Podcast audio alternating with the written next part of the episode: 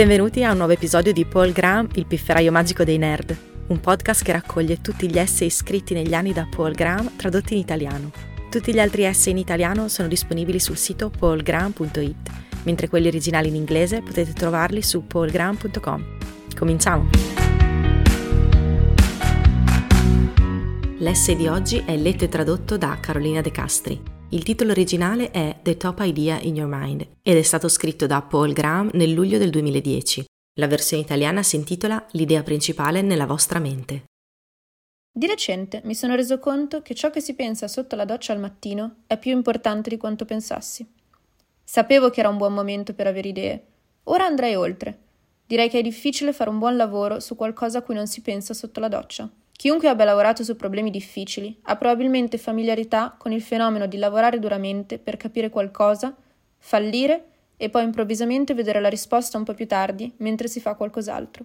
È un tipo di pensiero che si fa senza volerlo. Sono sempre più convinto che questo tipo di pensiero non sia solo utile per risolvere problemi difficili, ma necessario. La parte difficile è che si può controllare solo indirettamente. Credo che la maggior parte delle persone abbia un'idea principale in mente in qualsiasi momento, questa è l'idea verso cui i loro pensieri vanno alla deriva quando sono lasciati liberi di andare alla deriva. E questa idea tenderà a ottenere tutti i benefici di quel tipo di pensiero, mentre gli altri se ne andranno privati. Ciò significa che è un disastro lasciare che l'idea sbagliata diventi quella principale nella vostra mente. Ciò che mi ha reso questo concetto chiaro è stato il fatto di avere un'idea che non volevo come idea principale nella mia mente per due lunghi periodi. Avevo notato che le start-up si impegnavano molto meno quando iniziavano a raccogliere fondi, ma ho capito il perché solo quando siamo stati noi a raccogliere fondi. Il problema non è il tempo effettivo necessario per incontrare gli investitori. Il problema è che una volta che si inizia a raccogliere fondi, la raccolta di denaro diventa l'idea principale nella nostra mente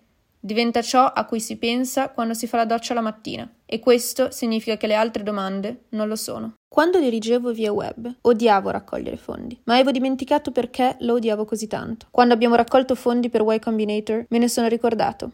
È particolarmente probabile che le questioni di denaro diventino l'idea principale nella vostra mente. Il motivo è che devono esserlo. È difficile ottenere denaro, non è una cosa che accade di default. Non accadrà se non permetterete che diventi la cosa a cui pensate sotto la doccia. E allora farete pochi progressi su qualsiasi altra cosa su cui preferireste lavorare. Sento lamentele simili da amici che sono professori. I professori di oggi sembrano essere diventati dei professionisti della raccolta fondi che fanno un po' di ricerca a parte. Forse è arrivato il momento di rimediare. Il motivo per cui questo mi ha colpito così fortemente è che per la maggior parte dei dieci anni precedenti ero stato in grado di pensare a ciò che volevo, quindi il contrasto con l'impossibilità di farlo è stato netto. Ma non credo che questo problema sia solo mio, perché quasi tutte le start-up che ho visto si fermano quando iniziano a raccogliere fondi o a parlare con gli acquirenti. Non si può controllare direttamente dove vanno a finire i propri pensieri. Se li controllate, non stanno andando alla deriva, ma potete controllarli indirettamente, controllando le situazioni in cui vi lasciate trascinare. Questa è stata la lezione per me. Fare attenzione a ciò che si lascia diventare critico per noi. Cercate di mettervi in situazioni in cui i problemi più urgenti sono quelli a cui volete pensare. Naturalmente non avete il controllo totale. Un'emergenza può spingere altri pensieri fuori dalla vostra testa, ma a parte le emergenze, avete un buon margine di controllo indiretto su ciò che diventa l'idea principale nella vostra mente. Ho scoperto che ci sono due tipi di pensieri che vale la pena di evitare, come un pesce persico del Nilo, in quanto spingono via idee più interessanti. Uno l'ho già citato, i pensieri sul denaro. Ottenere denaro è quasi per definizione un dissipatore di attenzione. L'altro è quello delle controversie. Anche queste sono coinvolgenti nel modo sbagliato, hanno la stessa forma a velcro delle idee veramente interessanti, ma senza la sostanza. Evitate quindi le controversie se volete portare a termine un lavoro vero. Anche Newton è caduto in questa trappola. Dopo aver pubblicato la sua teoria dei colori nel 1672, si ritrovò distratto dalle dispute per anni, concludendo infine che l'unica soluzione era smettere di pubblicare. Vedo che mi sono reso schiavo della filosofia, ma se mi libero dell'attività del signor Linus, mi riprometto di abbandonarla in eterno, eccetto ciò che faccio per la mia soddisfazione privata o per lasciare che esca dopo di me, perché vedo che un uomo deve decidere di non proporre nulla di nuovo o diventare uno schiavo per difenderlo. Linus e i suoi studenti di Liegi furono tra i critici più tenaci. Il biografo di Newton, Westphal, sembra ritenere che egli abbia esagerato.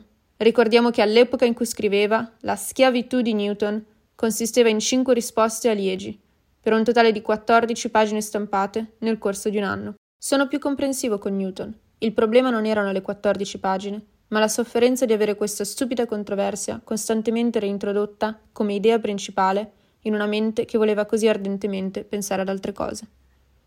Porgere l'altra guancia si rivela un vantaggio egoistico. Chi vi fa una ferita vi fa male due volte. La prima per la ferita stessa, la seconda perché vi fa perdere tempo a pensarci.